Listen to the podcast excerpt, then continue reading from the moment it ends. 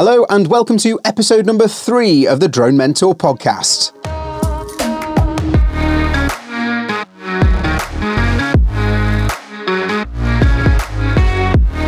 Hi there, I'm Matt Williams. I am the Drone Mentor, and welcome to episode three. Today, we're going to be talking about how to choose the best drone in 2022. And this is one of the things that has come from really the questions that you've sent in over the last couple of weeks, particularly since the last episode, um, episode number two, where I asked you to send me in your questions, and I will tackle the most asked question each week in this episode when it goes live on a Wednesday of the Drone Mentor podcast. So lots of people get in touch saying, Matt, what is the best drone? And um, and actually, if I'm honest, it's a very very difficult question to provide an answer to. So what I think I'm going to do is break it down into two separate routes. We're going to look at the hobbyist route. So What's the best drone if you're a hobbyist in 2022? And what's the best drone if you are looking to become a professional or looking to up step up to becoming a professional or you're looking to make money from your drone? Because those two things are two very, very different ways of looking at um, what equipment you should get and what's going to be the most cost effective for you, what's going to be provide the best data for you, or more importantly, as we'll come on to, for your client as we move forwards. So, breaking them down then, looking at these one by one, um, I think we'll start off with the hobbyist side of things. Um, for me, when you're looking at which drone to get as a hobbyist, as someone who goes out and enjoys flying a drone, who wants to get into it, wants to see the world from the air, take photos, take videos, that's normally what we see when people want to do this kind of thing. The first thing I would consider is the location. So, where are you in the world? Where do you want to go and fly around the world? Because bear in mind now, with a lot of the drones that we see out there on the market, you're not, you know, it's not like it used to be where if you've listened to previous episodes of the podcast, we had to have a transit van and a Toyota Hilux to, to move all of the equipment around just to get one camera in the air. You know, now we can put drones in our pocket and we can legitimately take them overseas with us, provided we can comply with the local regulations. And that's one, I think the biggest thing for me would be what are the regulations in the place that I normally fly or in the places that I want to go and fly? Um, and I think it's fair to say now that most drones that we will be using, particularly to capture film and video, uh, sorry, video and stills, um, if that's what you want to do as a hobbyist, we can transport with us. You know, the batteries are such that they are under a hundred, 100 watt hours um, in terms of total power capacity. Um, that means you can transport them on an airliner with you, um, certain under certain guidelines. Um, but yeah, I think I think that really has opened up the world because again, the the drones that we initially had, even when they went down to the size that we could take them overseas with us, um, we were then very much bound by the regulations over in the country that we wanted to go and operate in and obviously, uh, and generally they were quite restrictive. Those those guidelines, those regulations, um, mainly because of the weight and the size of the aircraft that we were having to fly to capture those. Um, in our case, normally the video data that we wanted to get. You know, if we were flying things like an Inspire One or an Inspire Two, or uh, you know maybe an, a DJI S900 back in the day or S1000 with a DSLR on, we were into the big drone territory, and um, you know all of the rules and regulations. They didn't, as long as it was under twenty or twenty five kilos, depending on what the country was. We would be out there and flying those. But even when you brought it down to things like phantoms and things like that, when you know we started to get into that kind of size of drone, taking those abroad and flying with those, you still generally fell into the same categories. And um, the batteries for a lot of those larger drones, in particular, were meant that we couldn't just jump on a plane and get there. We had to either send the batteries separately or we had to get them in theatre, as we called it. We had to get them buy them in the country that we were looking to operate in and actually eventually leave them there, which as a hobbyist wasn't viable. That was when we were doing it professionally, um, you know, and commercially and, and conducting commercial operations. So as a hobbyist, look at the locations you want to fly at, look at the regulations in those countries.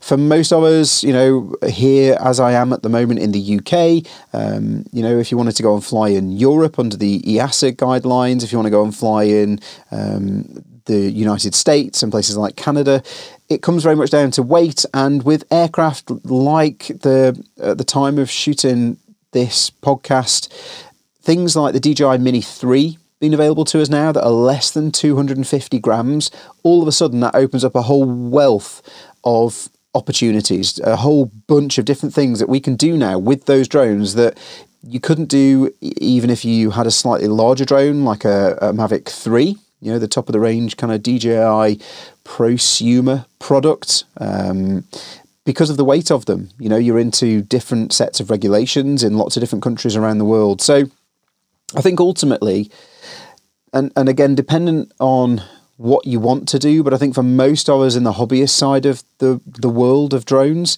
um, we'll be wanting to capture video or stills from the air of the places we're traveling to, of the things we're going to see, of the things that we're doing in those places potentially. And because of that, for me, I would suggest that right now, as I shoot this, there's very little that's going to beat something like a DJI Mini 3 you know, for lots of different reasons, but primarily the price, the, the price point of that drone. Yes, not the cheapest drone out there on the market, and certainly not as cheap as things like the Mini and the Mini 2 were when they came out, but capability wise, just absolutely unbeatable pound for pound. You know, the the the the kind of bang for your buck to coin a phrase, I guess, on that is so, so strong um, that I think it's very difficult to beat. So for me, it would be if I was a hobbyist capturing those things in the UK as we are now or anywhere in the world, it would be the DJI Mini 3. Um, check the regulations before I go, uh, and, and I would say that is at the moment the best drone you're going to get for that kind of um, money and capability. Then the other thing to do in the hobbyist world is to look at what you want to do because obviously there are certain things that you might want to do in different places, which would then lead you down a slightly different path. You know, the, the DJI Mini 3, for example, wouldn't be any good really as a hobbyist if FPV is your thing. If it's first person view flying that you want to get into, then, you know, you're going to be looking at a totally different line of aircraft, a totally different type of equipment. Um, again, you know, it's hard to deny that the if you particularly if you want to get into that the DJI FPV solution is a great one for the hobbyist side of things. That being said, you are very much into a weight category with that aircraft where um, two things. You're bound by regulations in lots of countries that might prohibit what you can do and where you can do it. And also, that weight means that if you have a crash with the DJI FPV drone, you're in for a lot of money. Um, you know, the, the, the aircraft will generally, from what I've seen and having had a go, um, fortunately not crashed one yet, touch wood, um, you're in a place where the, the drone is going to be heavily damaged or probably written off, if I'm honest, um, if if you if you are flying that. So it's certainly something to consider. Um, if I was going down the FPV route, I'd go down the self-build FPV probably as a hobbyist because then you're into the proper hobby, right? You're into the nitty gritty of it. You're into the hobby, not just being the thing that you do, which is going out and flying FPV and capturing some cool footage um, from that perspective and in that style, but you're also into the making the drones and learning about the flight controllers and learning about you know PIDs and all this different thing. It's a very deep rabbit hole that you can go down. And I suppose, I guess, lo- looping back around to that, then in the hobbyist side of things, I come back again to what do you want to do? You know, um, if that floats your boat, if that tickles your pickle, um, if that's the kind of thing you want to get into, the you know nuts and bolts of literally building your own aircraft and modding your own aircraft and stripping down GoPro cameras so that you can take them down to you know the bare essentials of what you need to actually get that GoPro capturing video, but lose the weight. You know, we see people with the Cinewhoops and tiny, tiny FPV drones now that they fly around indoors and you know it's definitely up and coming. That then moves into the pro side of things i think but if that's what you want to do, then that's what you want to do. If you want to get into FPV and you are not bothered at all about building your aircraft or getting into that side of things, you know, you've got the cash potentially to be able to throw at the problem if you have a crash, uh, very much like we used to have to do with model helicopters. Um, you couldn't get into that world back in the day unless, well, you couldn't get into that world full stop unless you had the money to, unfortunately, repair the aeroplane or write it off and build a new one if you crashed that helicopter. It was one of those things. So, you know, if, if that's not part of FPV that floats your boat and you just want to get out and fly, then again, the DJI FPV might be the one for you. Or alternatively, there are lots of um, FPV build services now out there where you can find fairly reputable um, retailers and, and building uh, companies that will build you an FPV drone to spec that they might produce or that you ask for, um, and they can build a number of bodies for you um, so that if you do have an accident, you can then get the other one out of the bag and, and carry on flying, you know, um, or at least have the spare parts to be able to repair it in the field, send it back if you need to, get them to do the fixes and do all the electronics and do all the calibration and setup for you. Um, get it set up the way that it works out of the box effectively and crack on. I mean, personally, for me, um, I'm really interested in the FPV side. I did a lot back in the day where we had to build our own aircraft. Um, I did quite a bit when um, it was Immersion RC bought out a an aircraft called the Vortex. Um, a 250 size, from what I can remember, 250 size quad FPV drone, and it was incredible. But again, for me, that was a step forwards because I could buy that and some of the spare parts like arms and propellers and stuff and just go go out and fly. I didn't have to build the aircraft. I think for me personally, my days of building drones, of building model planes, for now have gone. For me, it's more about flying the aircraft. So I think, yeah, if I uh, and I want to get back into FPV now in a fairly serious way, and and you'll see that on the channel um, over the next year or so, hopefully, if um, if we can make that work and get the time to do it. And for me, the route in will be the DJI FPV drone um, because I don't want to mess around with the um, with the aircraft and building and tinkering and things like that. I want to get out and shoot footage. But again, I suppose that then spans me across from the hobbyist side into the um, into the commercial side, which you know I think is a fairly natural progression. It's where most people seem to want to go when they get into the drone world, um, but it's not for everybody right? So it might be, like I say, that you step back and you're into the Cinewhoops or you're into this tiny FPV drones that cost, you know, 50, 60, 70 pounds that you can buy on places like Amazon, and that's enough for you. You know, you buy the goggles, get that, um, get the drone um, with the tiny one cell batteries, and you can fly those around indoors potentially and uh, and get your kick from that. That is the beauty, I think, of doing this hobby as a hobbyist, is that there is a plethora of different options and something to float everyone's boat, I would suggest. Um, and ultimately, then it comes down to budget, right? So, what's your budget? You know, if it is that you've only got £100 or £200 to spend and you want to do FPV, then you are into getting one of the, the tiny quad drones that you can get on Amazon with a little tiny FPV camera. Yeah, it's not going to work well in low light. You know, you're not going to be able to capture footage that you'd sell on the internet. But you know what? That doesn't matter for a lot of people. You know, you, you get your goggles, you get your controller, you get you charge your battery with a little USB cable, and you get flying. And that's enough. That's more than enough for a lot of people. And if that's what you're happy with and able to achieve with the budget that you have, that's what you're able to achieve. You know, is it that you want to go down the route and we call everything seems to be called drone nowadays? But what if you want to get into flying model helicopters? What if you want to get into flying model planes? If that's what you want to do and you've got the budget to do it, then that's where you'll be. So the best drone will be the one that allows you to do what makes you happy and falls within your budget and allows you to operate in the places you want to operate. For me at the moment, as a hobbyist, I would say it's very difficult, as I said, to beat that DJI Mini um, Mini Pro 3 um, and the DJI FPV solution. Um, and I'm not necessarily a DJI fanboy. You know, professionally, we, we definitely don't use the DJI kit anymore. Um, we use other manufacturers, but I think it's very difficult to beat that if that's what you want to do and you just want to get up and running. Um, so, yeah, Three things to think about location versus the regulations, what you want to do, and what your budget is. And those three things, I think, as a hobbyist, are what will direct you down the line of what is the best drone for you. Okay, and and that really is what this is all about. Particularly as a hobbyist, it's about what makes you happy and what you want to go out at the weekend and spend your time doing, or after work and spend your time doing for you to relax and enjoy yourself. Now we're going to look at what is what's the best drone for you in 2022 if you are a professional or you want to become a professional or you want to make money from flying a drone. Okay, and this is where we are into a place where it is a totally, totally different ball game. And I've done lots of teaching on this over the years. Anyone who's followed me and my teachings and um, and the things that I have put out there in the public when I've done the public speaking circuit about this. If you want to make money from the drone industry, you don't go out and buy a drone. Okay.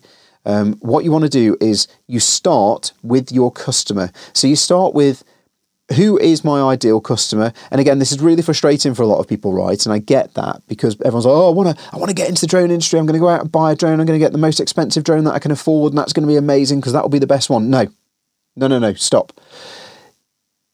I, I get it that this isn't what you want to hear, but if you do that, this is one of the big reasons why people fail to make money in the drone industry. This is one of the big reasons people fail to start a business in the drone industry because you're thinking about yourself all right, you're buying a drone because you want to buy a drone. You're buying a drone because you want to buy a drone and you think then, okay, cool, I'm going to make money with this drone. That isn't the way it works in a business. Okay? You need to start with the customer. And more importantly, you need to start with the customer, end with the drone, because you need to work out what data your customer, your ideal customer, needs. Okay? Because for example, the uh, well, I'll go for an example. I'm, I'm going to take a step back from that actually. The reason behind that is because the data that the customer requires, the data that your ideal client needs from you, will determine what sensor you need to get in the air. And the sense that you need to get in the air will determine which drone you need to buy. So, coming on to examples of this. Um, and, I'll, and I'll relate it, I guess, to two different types of work that we used to do within the, the drone industry at the very high end of the drone industry. So, we had a number of different clients and, and we were in a position where we were making a lot of money at this eventually right? So we could go after different clients that needed different data sets. That meant we could have a large fleet of drones and hopefully you will get to that but you won't get there unless you listen to the advice from people such as myself who've been there and done it and have lost a lot of money wasted a lot of money and bought the wrong drones okay? Because we bought the drone that everyone else was buying. So two different types of customer okay we had a customer, or lots of customers who were high end film production companies, okay, producing Hollywood movies. We had customers who were survey clients, so um, clients that needed topographical surveys, they needed 3D models, they needed very accurate um, meshes and point clouds, they were called, so that they could do um, volumetric calculations. Okay, the drone the, the sensors that we would need to fly for those two different scenarios were very, very different. Therefore, the drone that we needed to buy to get that sensor airborne was very, very different. Okay, so if we look at the high end movie clients, okay, to call them that, they would want us to fly a red camera with a very expensive piece of glass on the front of it, so a very expensive lens, very expensive lens control system. They would need to see the footage in real time, absolute real time as well, with you know a frame or maximum two frames of latency, so a delay between what they what the camera was filming and what they could see on the ground. Very often they would need lens control as well. That was often why we needed the low latency, by the way, so that they could actually have, and we did this on lots of occasions, have someone controlling um, focus, iris, and zoom, FIZ as we used to call it, um, on the lens. So they would be physically focusing on the subject that they wanted to capture to make sure that that sh- subject was always sharp.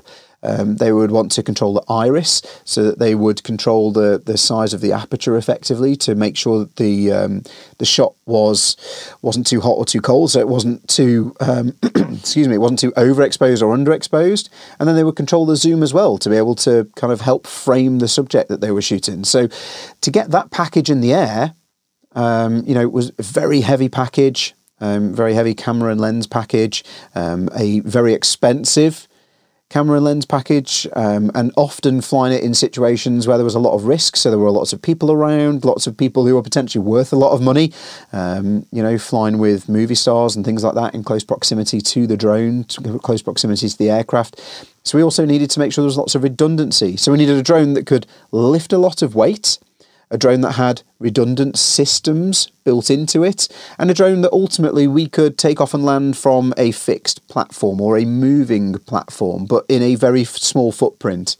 So that then forces you, because of the data we needed to capture with the package that the client required, that then put us into a place, right, okay, this is the data they need.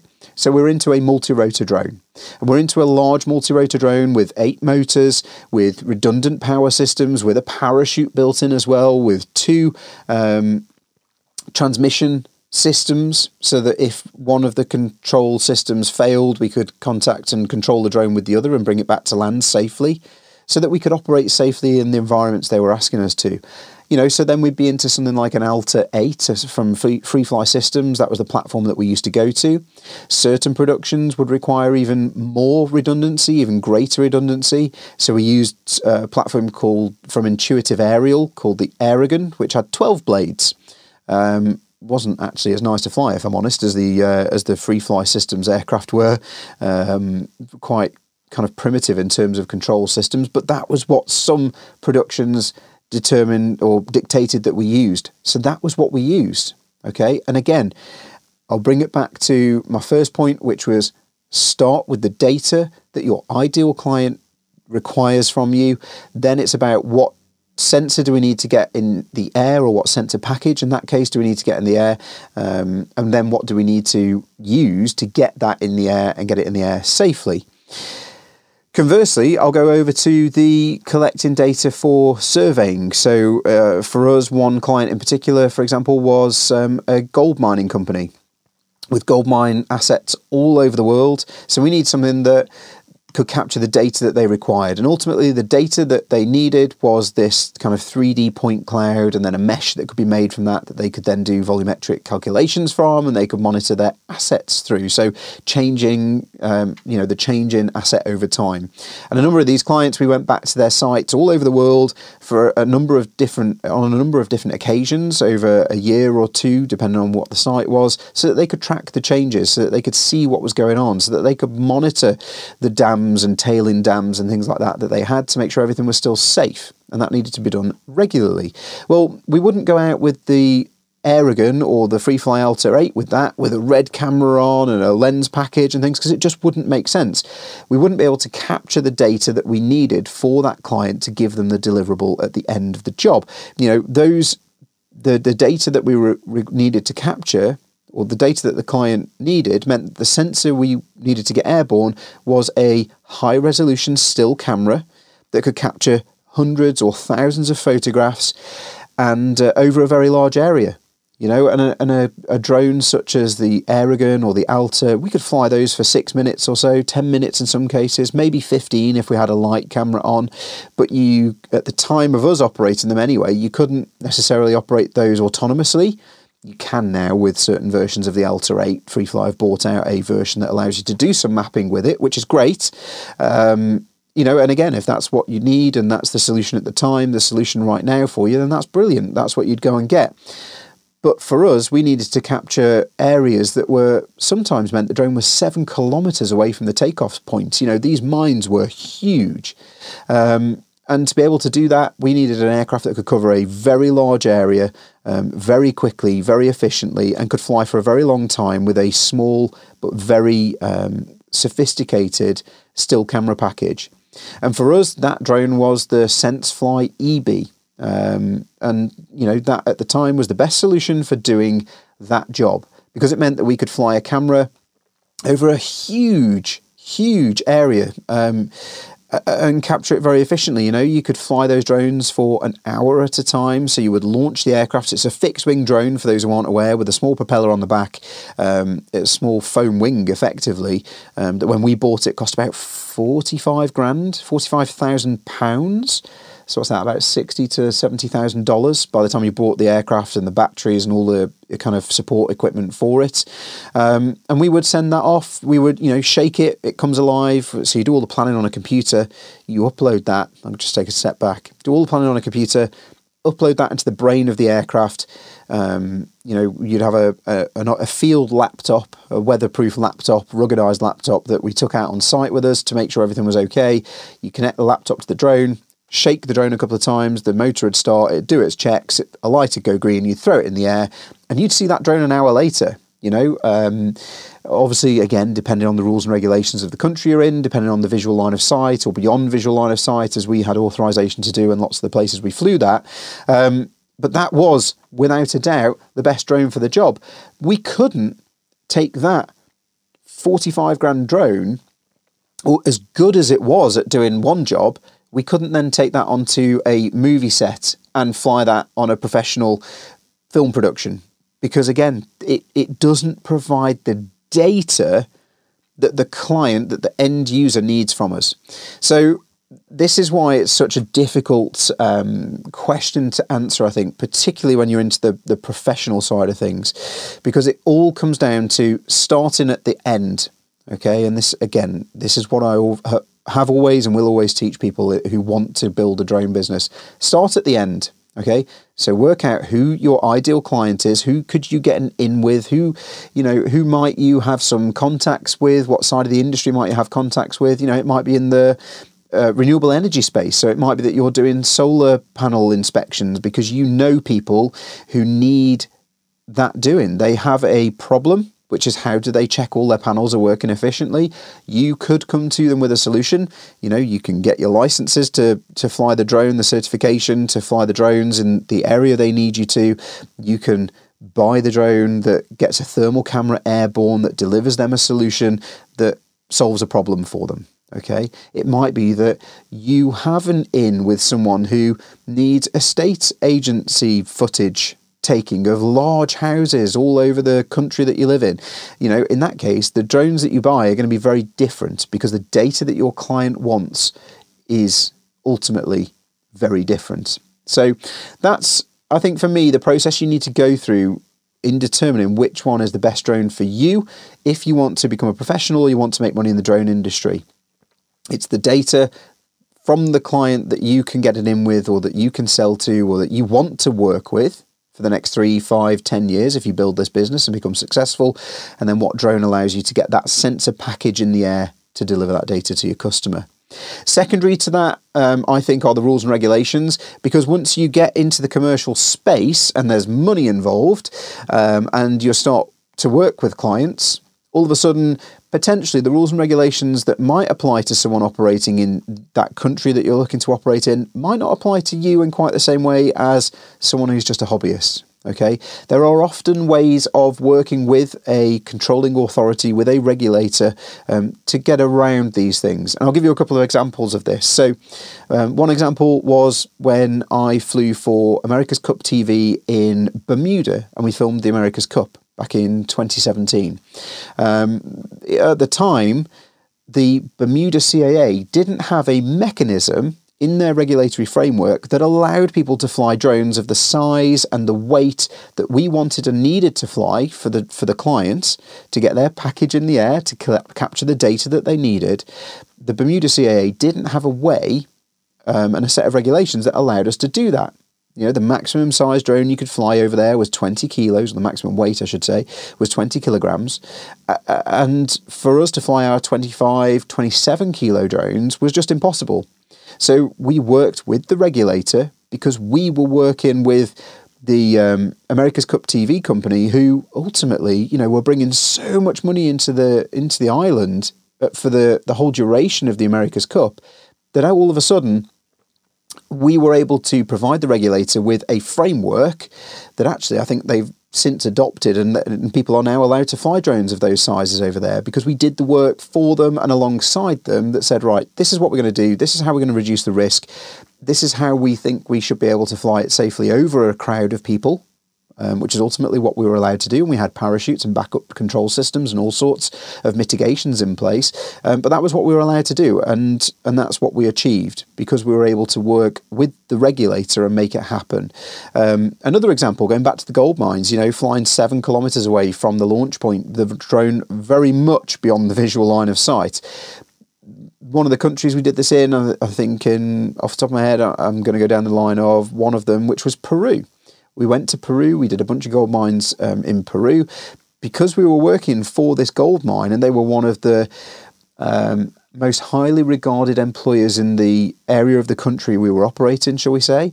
Um, all of a sudden, that meant that when we contacted the regulator and said, look, we've been asked to do this on behalf of this person or this client, this company, um, we were aware that it's not cap- not possible, the capability doesn't exist within your framework, within your regulations is there any way we can do it? And initially they said, no, probably not. And we went back to them and said, okay, cool. Is there any way we can work with you to do this? The client is willing to pay for the time to, to get this done. Um, and, you know, our time and your time. Um, and then you'll be left with a framework that allows you to offer this as a capability to people in the future if you wish to. Um, and eventually they said, actually, yeah, do you know what? We would be open to doing that. So we actually helped them create their regulations for beyond visual line of sight at the time for in, in specific circumstances and specific areas um, with certain drones, and they allowed us to do it. So actually, the rules and regulations all of a sudden, as a professional operator, as a commercial operator, if you're doing it properly and you're serious about it, become much less of a concern. There are lots of things that you can do if you are selling yourself as professional and able to convince someone that you're able to do something safely. Um, and actually, and again, it all comes down to sales, which I do teach if you follow my teaching, and I'll bring this potentially to the podcast, but definitely to the Drone Mentor channel, definitely to the Drone Mentor Academy when we get that live. Um, so go again, go and sign up at thedronementor.com um, to the newsletter, and I'll let you know when that does go live because we teach you how to sell yourself, how to sell your business, how to sell your capability to the point that regulators listened to us and allowed us to help them create their regulations and frameworks. It's a it's a game changer, but that's I think less of a consideration in terms of the drone that you need to get. It's um, it's more about getting that data and, and the drone fitting into that. And then for me, I think and, you know, and it is a consideration, but it's the budget. Um, you know, what budget do you have to allow you to buy a drone? And it is a consideration if you do want to make money with your drone, but I would suggest that it becomes less of a consideration because it ultimately you're going to have a very good idea of the amount of money you can make um, based on the type of client you want, the data that they are asking you to capture, and the sensor you need to fly. You know, at some point, excuse me, real frog in my throat today, which isn't good for a podcast, but there we go. I apologise. Um, ultimately, you know, the budget shouldn't stop you from being able to deliver because if you get in those high end clients, if you want to go into the specialist, into those niche or niche areas within the industry, you need to appreciate that you are going to have to spend more money. And the reason I say it's a low consideration is because there are a number of ways around the fact that to get into the more specialist areas, it's going to cost you more. Um, just quickly, it's a little bit outside the scope of, of this podcast in particular, but I think quickly there are options. You know, you can hire that specialist equipment if you need to. You can rent or lease that equipment if you need to, and that is very much the route I would suggest you go down. I would never suggest nowadays that you would buy your drone equipment if you are looking at getting particularly into the high end of this now.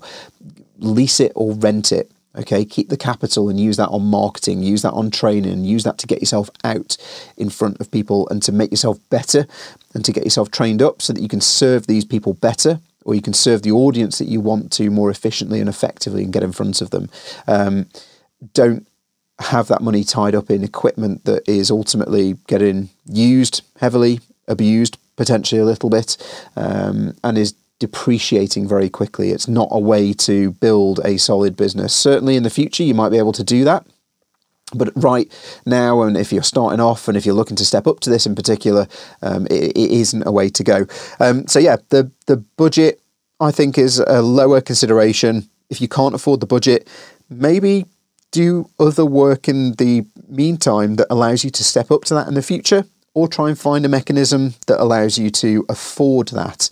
One of the things we used to do, by the way, um, again, just hopefully a little top tip for you, is that we would build it into the contract. You know, if we needed to do the gold mines, for example, we didn't own a fleet of eBees before we got the gold mining contracts in. Um, you know, we developed that capability, sure, um, and actually by renting and borrowing demo units from um, other companies at first, we practiced and, and learned how to do it and actually by in a lot of cases using the um, as it was SenseFly um, data sets to be able to say look this is what we can capture um, and then when we got the clients in part of the contract was that they would give us X amount up front, which would then allow us to buy the aircraft. We could go out and fly, and then when we delivered them the um, when we delivered the data sets to the clients, they would pay us the remaining money and that will be our profit effectively. Um, we always tried to make sure that our costs and our equipment um, initial capital outlay was covered by the initial payment within a contract. So something else to think about if um, if you know you can't work out a way to do it, but uh, to afford it in the first instance. But what I would say is, and I see this so often, and the number of people who do this against my advice and hopefully other companies' advice, but I know there are some out there that don't do it this way.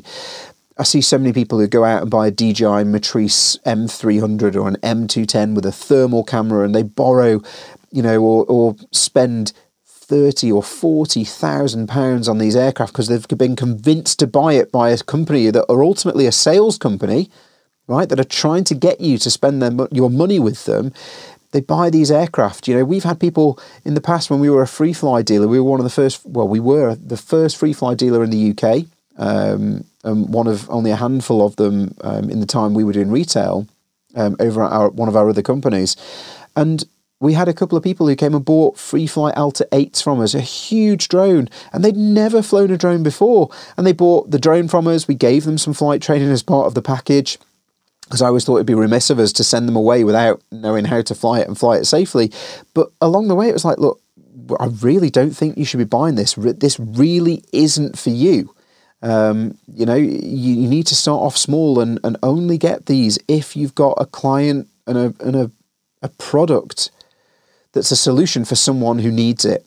And the number of people that we've seen do that um, from lots of other companies around the country, in the UK in particular, because that's where we're based at the moment, who've bought these aircraft and then just go bankrupt or you know they, they lose the company and, and they're desperately trying to sell the aircraft a year later because they haven't managed to bring the work in they haven't managed to generate any cash from it and that's because you've done it the wrong way around and um, you know you need to start with the clients that you can serve the data that they need, and then allow that to really bring you to a decision as to what drone you need. So there we go, guys. I hope that was useful. Um, uh, you know, quite a, a long winded way of telling you potentially what the best drone is, but ultimately, hopefully, it gets you to the point of the best drone isn't the one that you think or I think is the best drone. It's the best drone for you as a hobbyist, depending on the location and the regulations in those locations that you want to fly in. It's the you know, it's what you want to do, what brings you pleasure if you're a hobbyist, and ultimately then what the budget is. If you're a professional, as I've said, start at the end, start with the data that your ideal client wants. Um, then it's the sensor you need to get in the air f- to, to capture that data, and it's the drone that you need to fly to get that sensor package in the air safely and efficiently. So there we are. Hopefully that was useful. Please, if you have found this useful, um, sh- share it with other people. Share it on forums, share it on Facebook, wherever you want. The more people who listen to this, the the stronger we can make our impact on the world as a community, and uh, and the more people we can help, which is what this is all about. Please keep your questions coming in as well. Um, hello at thedronementor.com. Go and sign up to the newsletter over at thedronementor.com so I can keep you up to date with everything that comes out. And uh, yeah, I look forward to catching you in the next episode. But until then, I've been Matt Williams. Fly safe and blue skies.